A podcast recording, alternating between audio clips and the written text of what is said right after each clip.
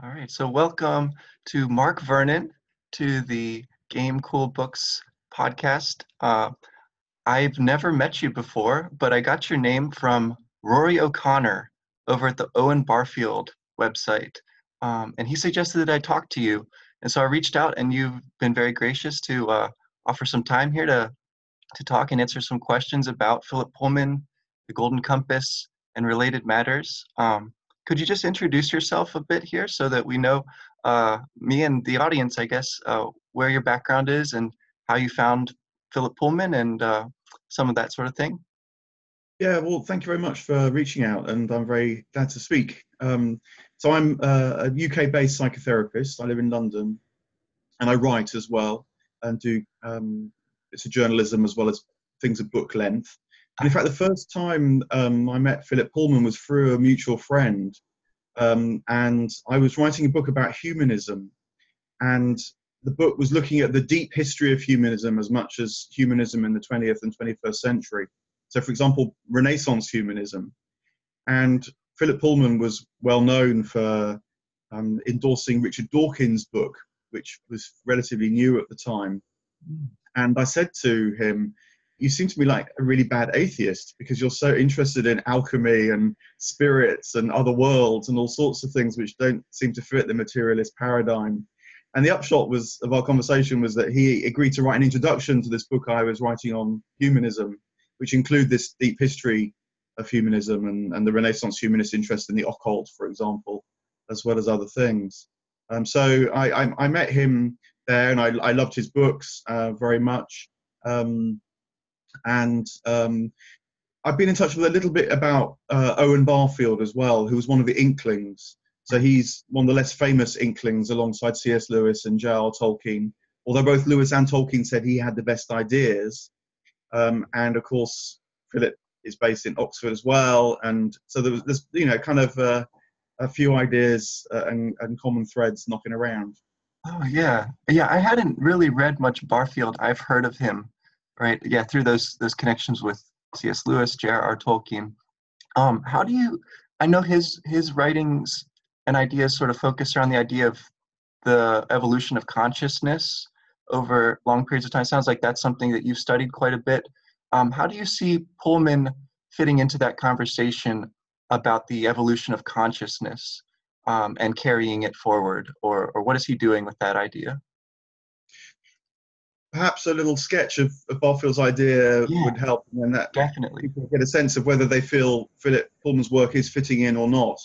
Um, so Barfield had this idea that over periods of sort of cultural time, so over the last say 3,000 years particularly, you can track shifts of human consciousness. Um, by which he just meant the experience of what it is to be human in relation to the natural world or in relation to gods. And he thought that had changed very dramatically. Um, he realized this through his study of words. He was a philologist, mm-hmm. um, and you know, hence a link to Tolkien as well, um, and realized that a lot of words that you can say read in Homer or Plato actually captured a completely different world experience um, from the one that we inhabit now. So just take a word like theory. And my PhD was on Plato, and the word theory is a key word in Plato as much as in you know modern science and and investigation. But theoria for Plato captured as much a sense of pilgrimage that you would go on a journey that would sort of completely transform your worldview.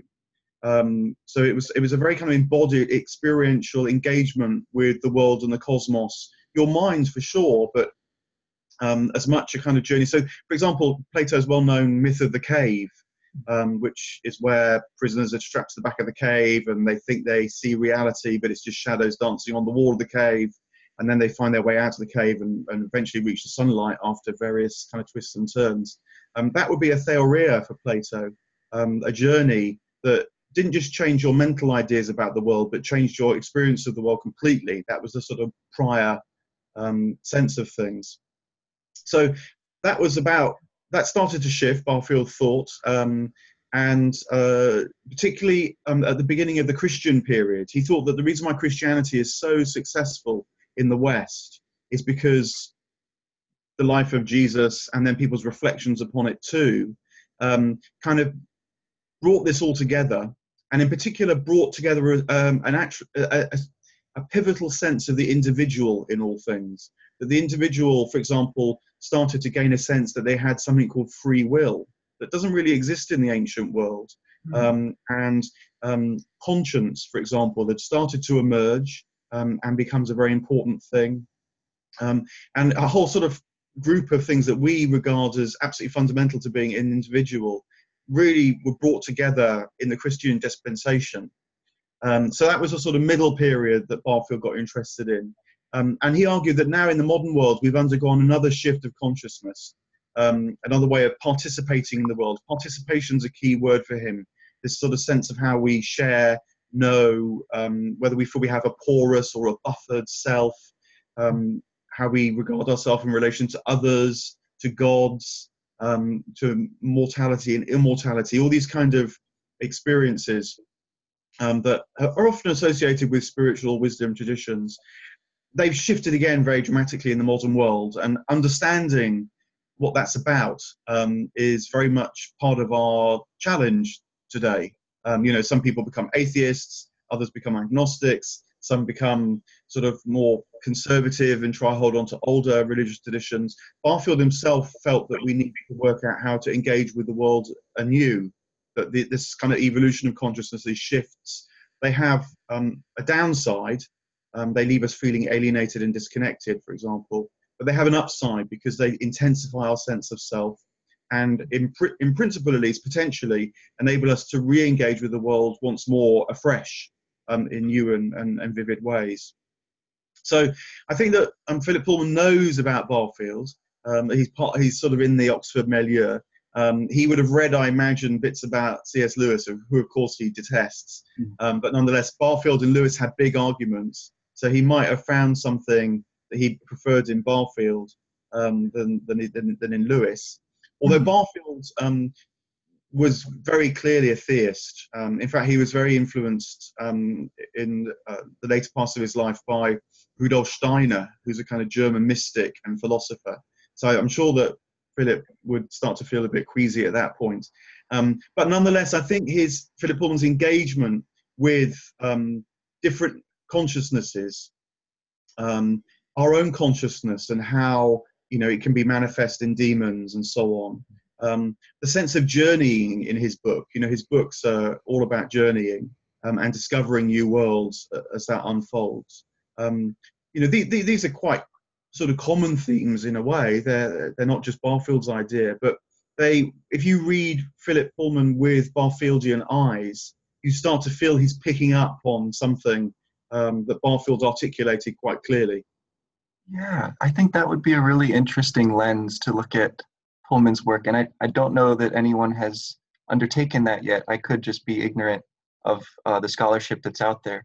Um, but it's something that, as I've been going along, I've been trying to read some of the academic work that's been done so far on Pullman. Um, and I'm finding less of it than I expected, actually. Uh, but again, that could just be my own myopia. Um, but so, in this sense that we're trying to maybe contribute something to that, um, what do you see as the most fruitful lens to read Pullman uh, via uh, humanism, via philosophy and ancient myth, as you've sort of mentioned, maybe Platonic or Homeric or other mythological frames, uh, philological, like Lewis and Tolkien and Barfield, um, within that that general milieu of Oxford and the Inklings. I think these are all sort of candidates, but do you have a thought on um, what you would say is the most fruitful way to unpack more of what's in Pullman that then has been explored so far? Well, maybe a common uh, sort of subject area that might link make a lot of links in the ways you suggest there is is, is Philip Pullman's psychology, the hmm. psychology that's operative in his books.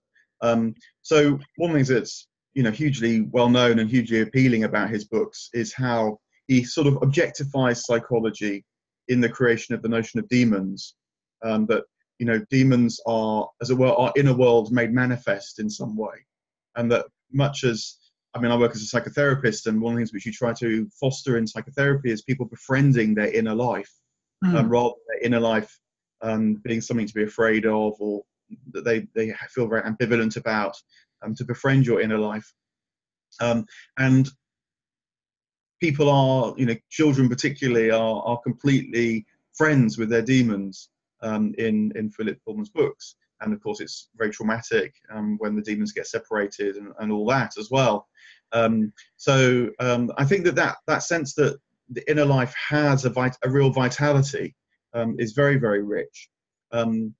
Where my understanding of um, Philip Pullman's um, stops and where someone like Barfield will carry on is that I think, certainly in his essays, um, Philip's very clear that he thinks it's just intrapsychic. It's just, as it were, what's going on in my mind um, that's you know relatively isolated from your mind. We have to make quite a lot of effort to, as it were, share what's going on in our minds, we humans rather than his characters. Um, and um, Barfield thought that that wasn't the case, that um, in a way the contents of our minds are only partially our own, um, but that a lot of our thoughts um, are themselves objective. Um, you know, if I think one plus one equals two, for example, um, that's not my own thought. That's a thought that I share with you and is almost sort of share with the cosmos. Um, so he, Paul, uh, Barfield has a much more porous sense of the mind, and that the mind the contents of our inner life are actually um, spiritual entities or all sorts of entities that exist on their own, actually, that our minds kind of tap into or use or, or relate to or don't relate to. Mm-hmm. Um, and this makes him much more sort of spiritual, you might say. Whereas I think Philip Pullman wants to stay squarely psychological and he wants to kind of re- reduce it to psychology, even though it's very beautiful the way he talks about it. Yeah, well, so he does this metaphorically in his works, right? He has occult forces and the witches and the armored bears, and of course the demons are all manifest, as you say. Um, but it's it's in the context of the narrative. It's a it's his sort of story. It's not his um, uh, actual physics or metaphysics uh, exactly. Uh, and if you could say a little more about what you mean by befriending your uh, inner life or your your relationship with your demon, right? To put it in the the context of his dark materials, um, what does that look like? What's the process there? What are some of the obstacles to that, and and how do you overcome them? Well, I think part of the appeal of um, his dark materials is that um, it does treat inner life as um, having not just a vitality, um, a sort of sense of aliveness, but as being alive, um, you know, with discrete entities. You know, the demons are discrete entities, and and the witches um, are are different kinds of beings. But the point is, they're sort of beings as well. Um, and um, so I think that has a huge appeal in an age where people are quite inclined to think that their brain just sort of produces consciousness as a kind of byproduct. Um, you know, people will often say in conversation, "Oh, it's just my amygdala firing," or you know i'm having a serotonin rush or something like that as if it's pure um, neurochemistry. Um, now I, I, mean i work uh, in, a, in a hospital a mental health hospital and um, you, it's relatively rare for psychiatrists to think that that's really the case. Um, it's just but somehow it's percolated out into the wider culture um, that we're very ambivalent. Is it just chemistry or is there a kind of real vitality here? Um, and i think that the way that Philip Pullman absolutely sort of nails it and says, no, there's a real vitality here, and here's a, a way of, of, of enjoying it in, in by reading his books. Mm-hmm. Um, is is really admirable and, and would be certainly part of the appeal. And and the idea of, of befriending that, do you think that has to do with this this process of enjoying stories and and things like that, or um, what, what what all goes into that? Um, yeah, well, you, so working out how to have a dialogue, I guess, with your inner life, uh, how to uh, talk to it and address it, um, and that can partly be done by talking to others. Um, and you know, we all know that in friendship or when we have people we find difficult, um, this stuff gets fired up inside us. So we, as it were, project it onto others, and then it comes back and talks to us again.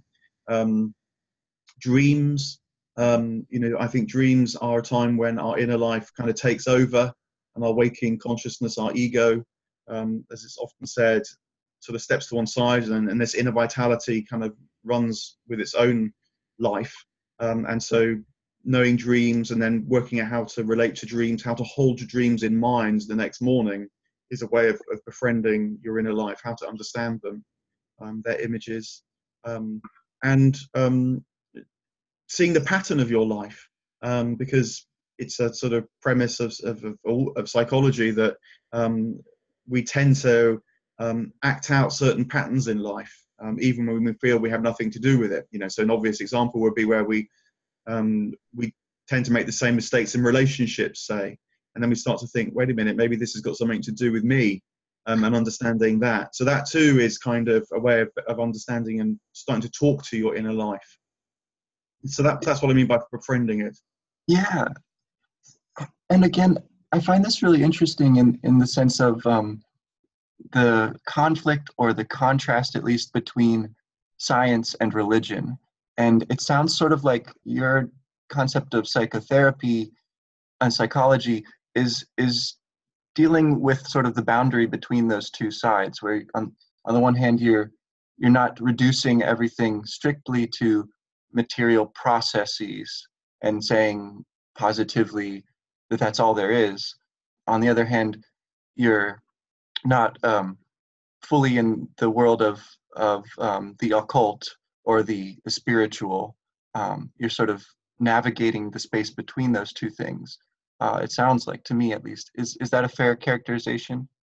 Yeah, I, I mean, I I see essentially matter as the manifestation of um, or spirit say but but but that, that's perhaps a bit too complicated or loaded a term it means so many different things but certainly matter is just one as it were end of a whole hierarchy of being. That would be a platonic way of putting it. Plato thought that that our bodies um, are just uh, the tangible sort of um, pole of our um, whole being that that our bodies, for example, are animated by our souls, which just the word animated is uh, animus is the Latin for soul. You know, it's just it's what gives our body vitality.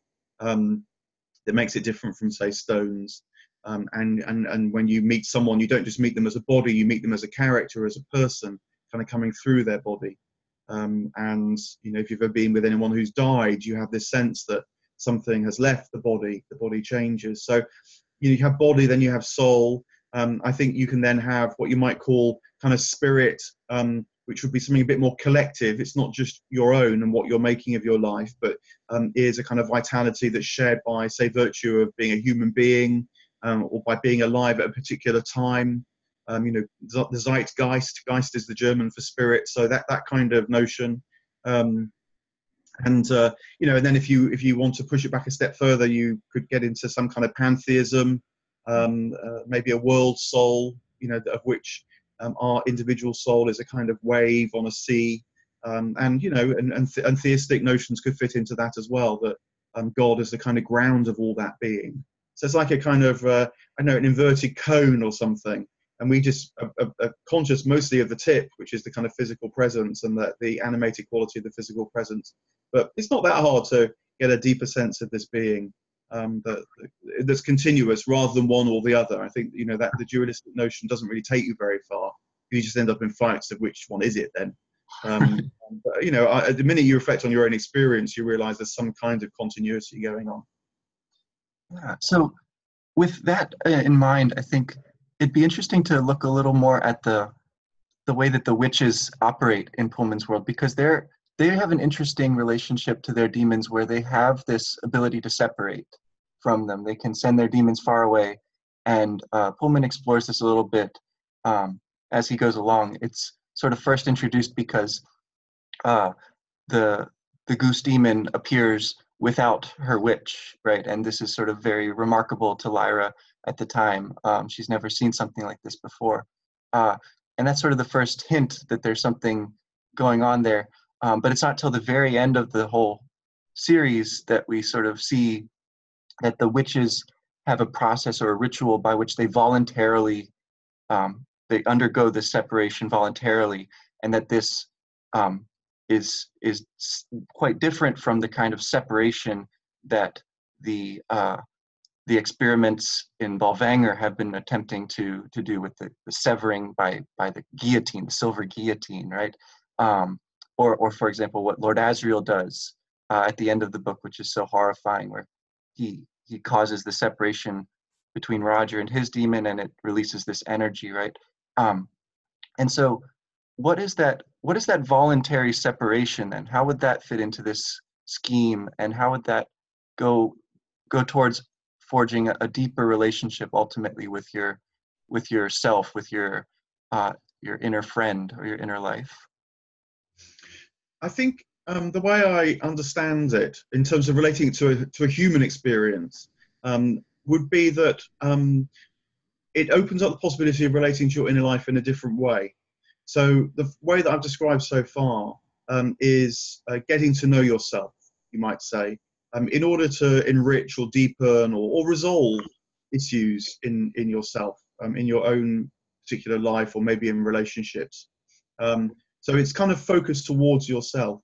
Um, but my sense with the witches um, and and certainly with what becomes possible in human life is that instead of using your inner life um, as your own, as it were, possession, you can start to use it as a kind of um, sense organ or an antenna um, that can actually reach into the world. So, for example, if I'm afraid of something, um, rather than thinking I'm afraid, I must sort that out, maybe I can, as it were, take a step back from my fear and learn something about what I'm afraid of. Um, it becomes sort of truth bearing or information bearing. Um, and uh, uh, so tells me about the world that's out there, as it were, rather than just my own inner life. Um, now, we, you know, the, the, common word for this would be kind of intuition or inspiration. Um, you know, anyone who's done any kind of investigation, I think, has to learn this technique to some degree. Um, being able to tolerate what's unknown mm. in order that they can then get to know what's unknown and start to have ideas about it. Um, so creative processes involve this uh, scientific investigations do. Um, I mean, to go back to Plato again, Socrates was very clear that um, you won't get very far in understanding life unless you can tolerate the unknown and uncertainty. Um, and it's at that moment where you can tolerate what's what you yourself don't know that you the world starts to really grow. Um, so it's not about, as it were, denying your responses to the world, but it's using them in a different way um, in order that they become, as it were, the first step into um, the wider world, um, and they become, as it were, a first sense of what might be in the wider world um, that's not just you, that's beyond you a bit. Yeah, and that's really interesting because I think that ties in then with Pullman's scheme about the demon being able to change up until puberty and then assuming a fixed form. Um, the, the, the animal that sort of represents you uh, in, a, in, a, in a really close fashion. Um, and I guess the the kind of exploration uh, that you're describing there um, does have a quality then of um, of limitation as well, right? You've you do have to sort of lose something of the intimate experience of life if you're going to step back and sort of observe it a bit more and um, and allow yourself to not really uh, understand it at first, right? kind of have that that patience or that um, withholding of uh, of I don't know impetuousness that you, you see with with kids who who want to just get in there and find out what's going on. Um, how how does the uh, yeah how does the the sort of changing aspect of the demon um, how do you see that working in a psychological fashion? I think it's it, it portrays knowing yourself um, that the children, you know, they they they don't know themselves so well, and they often have discussions with their demons. You know, should we do this? Shall we do that? Don't do that. I'm afraid. You know, all that. There's a lot of that kind of um, uh, exchange going on. Whereas with the um, adults, when the demon settled, I think the the settling of the demon is um, the sense that the person has. Um, uh, well, maybe not always consciously got to know themselves. Maybe the more admirable characters or the more powerful characters in Demon in uh, books um, are the ones that have got to know themselves, and so they're, as it were, focused um, in their adult life on the world. There are plenty of adults who meet that don't know them so so well, but their demons are still settled. Um, but yeah, it's something about how knowing yourself, knowing who you are, you've established your place in the world, um, and that becomes um, the springboard, potentially at least, for an exploration of the world that's not really possible for the children.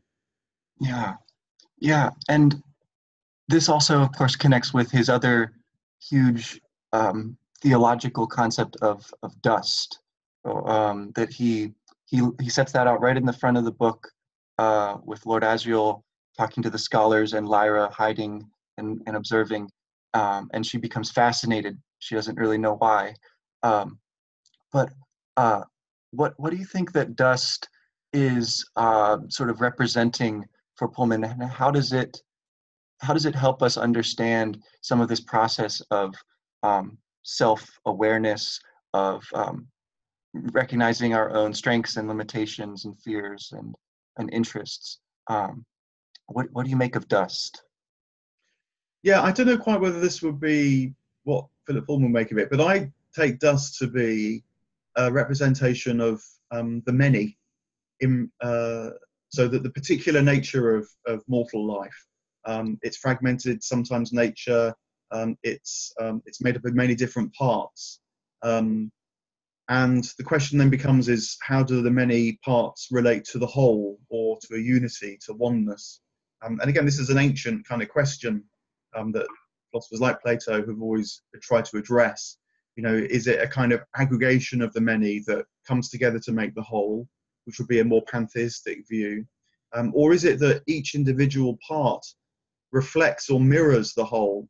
Um, so it becomes a kind of microcosm of the macrocosm um, and that would be a more theistic view, the idea that um, the unity of perfect goodness is, is reflected in a thousand fragments um, or a thousand particles of dust. And I think you get different images that, uh, that are toyed with in the mystery of dust through the books. Um, and, uh, uh, and I think that, you know, that, that um, the fear of dust and the in the in the kind of Christian interpretation of it of being associated with sin. Um, uh, you know, that's painted very darkly in the books, but um, it, it, comes from a human anxiety about how the many things might hold together into one, um, or is it all just kind of about to disintegrate into into dust? Um, hmm. But the more the more visionary side of dust, um, it has this kind of luminous golden quality um, that, as a, as, as well, all the particles reflect um, the gloriousness of reality. Um, so uh, the, the, relationship of the one to the many is it just you know a kind of smattering of particles, or is uh, is each particle itself a kind of microcosm that reflects um, the, the macrocosm? That's interesting. Yeah, I I think some of the first conversations Lyra has about this, she's really keen to show off what she knows about dust that she's heard um, when she's uh, in one of her lessons with Mrs. Coulter and Mrs. Coulter immediately becomes very tense. And Lyra sort of s- slowly becomes aware that there's that she said something wrong or that something's going on that she doesn't quite understand. Um, I find it really interesting that like the discussion of dust itself is such a big part of the story um, that that would be like a level of becoming aware of your awareness or something like that or like becoming aware of the problem of the many and the one in the way you're describing it um, that consciousness of there being a problem, of there being a maybe an insoluble problem or a paradox or difficulty, um, that seems to be really key to what Pullman's doing in this story because as the narrator, he isn't really on the hook to fully disclose, right? Instead, he gets to sort of describe and explore and show you the, the journey that that that understanding takes and leaves it up to the reader to come to their own final understanding or or maybe just to continue to work it out you know after they put the book down.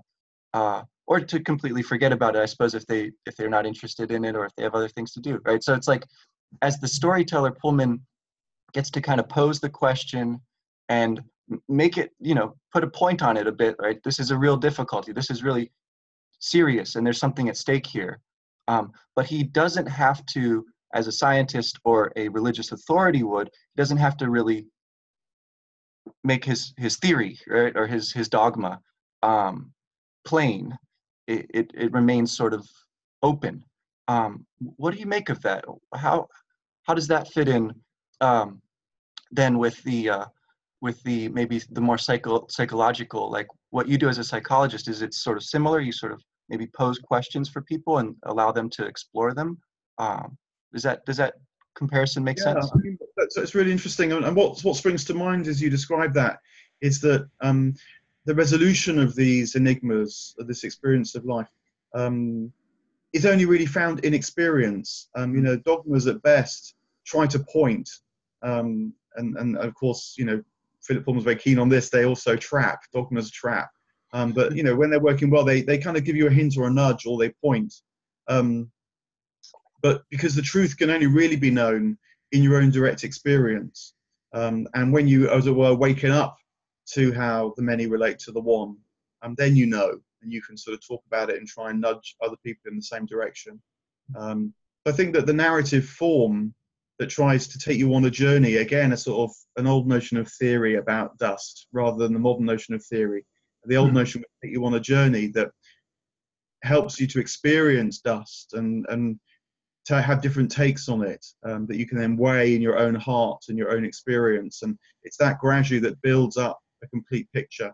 Um, so it's a direct relationship to it rather than a kind of neat summary um, that then causes all sorts of tensions and problems. And figures like Mrs. Coulter get very committed to one take on it and can't tolerate other takes.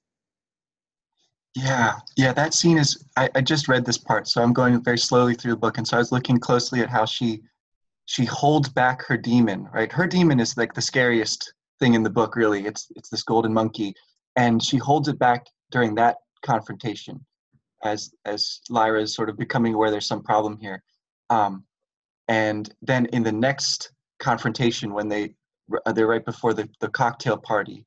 Um, her demon leaps on Pantalaimon and pins him down. You know, so there's this kind of explosion of that tension that had been built up little by little. Um, that that conflict that can erupt between opposing viewpoints. Um, it can be it can become very violent. Um, I take it to be kind of Pullman's main problem with religion is is that it it seeks to sort of oppress, to to pin down other exploration even even not e- not a, a complete uh, concept yet but even the, the exploration of ideas it's, it seeks to to limit those. And i just i guess i don't know whether that's really true of religion anymore. Um, i know that historically that has been the case.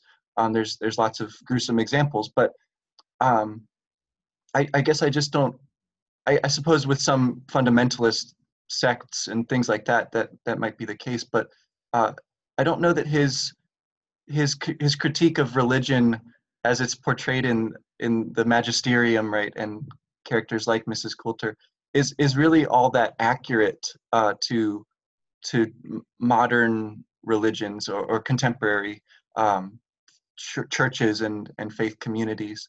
Um, I, I, saw in your bio that you had been a pastor or, or a priest. Is that right? And um, maybe you could talk about sort of what you see as the religious um, i don't know field these days uh, or um, that space? What what's going on there?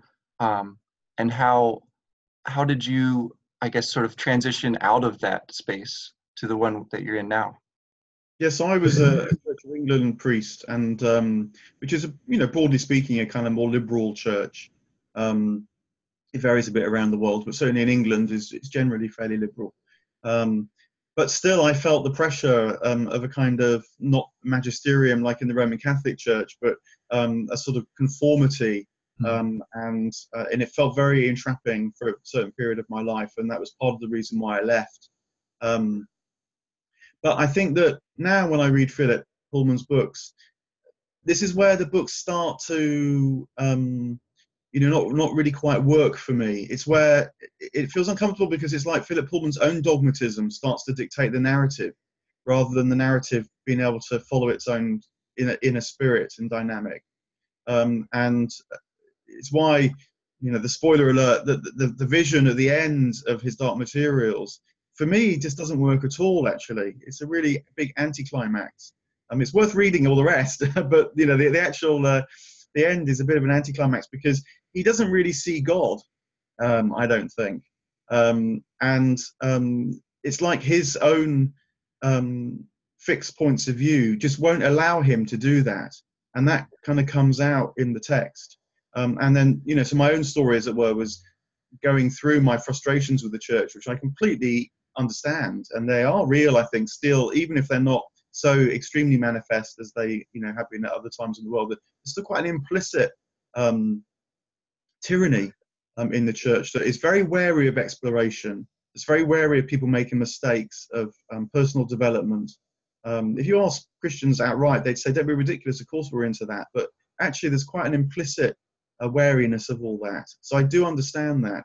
Um, that there's actually a, a, psychotherapist called Donald Winnicott, British psychotherapist, who talked about how um, religions need to allow people to explore, to make mistakes, um, to toy, to try things out.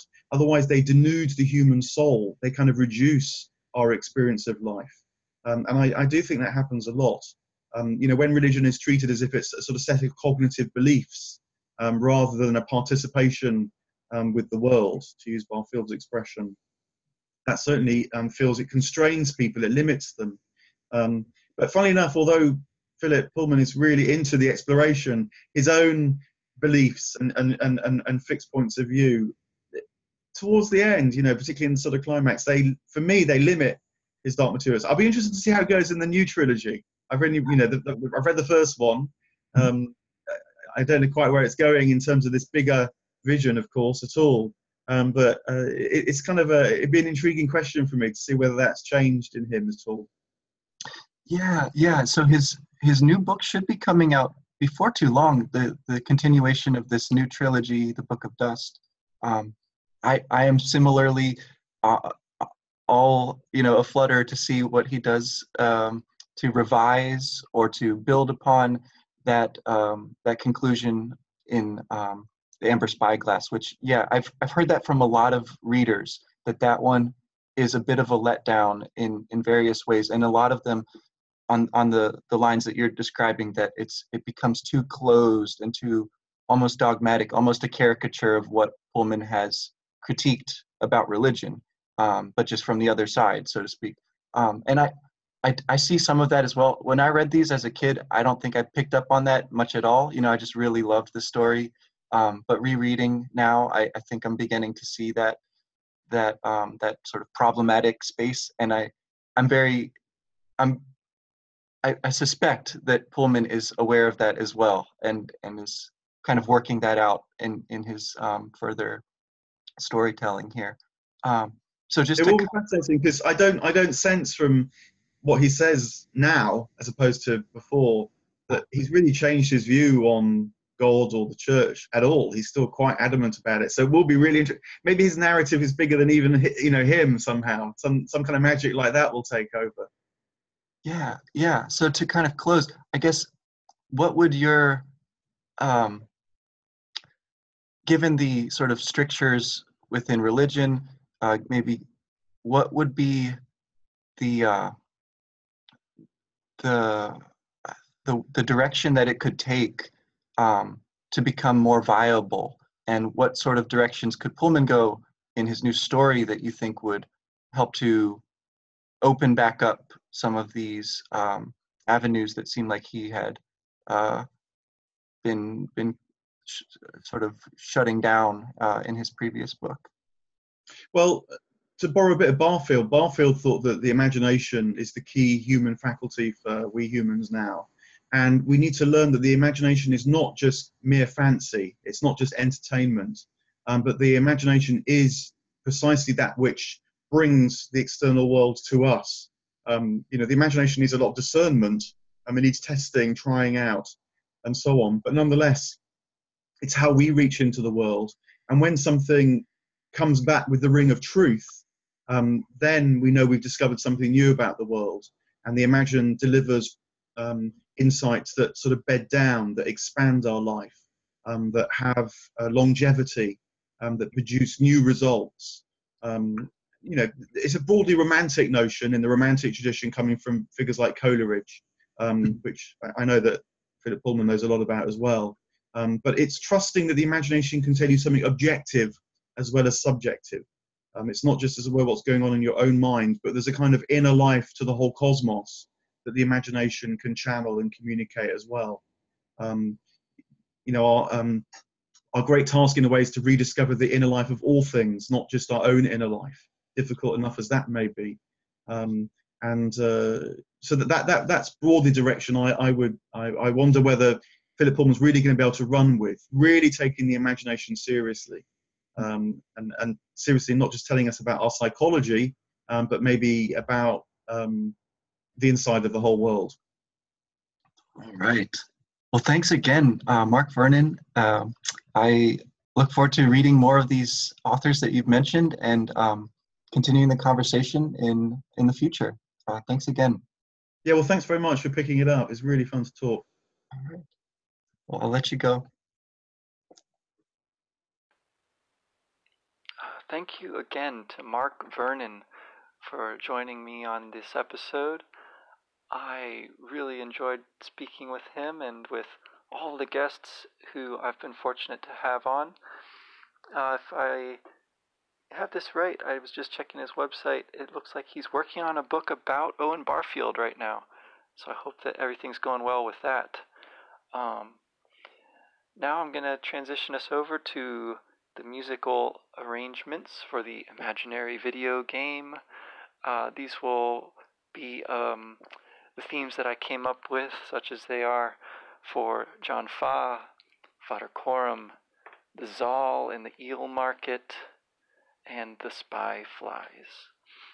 Uh, before that, though, just a quick announcement here.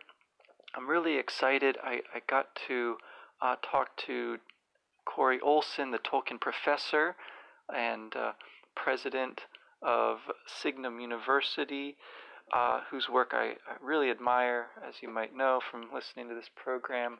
He's been one of my role models in uh, in my own projects on uh, Earthbound and the Golden Compass, and he has uh, asked me to head the Signum Academy. So, as part of Signum University and Mythgard, uh, the offerings for adults, um, whether for credit towards a master's degree, uh, that accreditation process is moving on as we speak, or just for fun, that's the Mythgard side of things, just for fans of uh, great books and movies and video games. Uh, as part of that overarching project, the idea is that we'd like to offer content for younger listeners, readers, video game players as well. And so the uh, the Signum Academy uh, began as a summer camp program a couple of years ago. Started with uh, uh lectures by D. Brinkley on uh, The Hobbit, and a sense uh, last year grew to four different books. I did some lectures on The Hobbit. there were also discussions on C.S. Lewis's uh, uh, Lion, the Witch, and the Wardrobe, uh, J.K. Rowling's Harry Potter and the Sorcerer's Stone, and uh, Madeleine L'Engle's A Wrinkle in Time. And all of these, uh, I thought, turned out really wonderfully. Um, the goal moving forward is to create more courses, more projects, and uh, reach uh, a more of an audience uh, that would be through libraries, through uh, study groups and school groups, homeschool groups, all, all sorts of uh, nonprofits and literacy um, programs that we're uh, hoping to work with um, to promote great literature. and so I'm really excited about it um, getting back to work on it with uh, other students, professors, and staff at Signum. Um, and I wish you all a, a happy new year and uh, hope to have more news about that as we go along. So, with that, announcements over, onto the songs.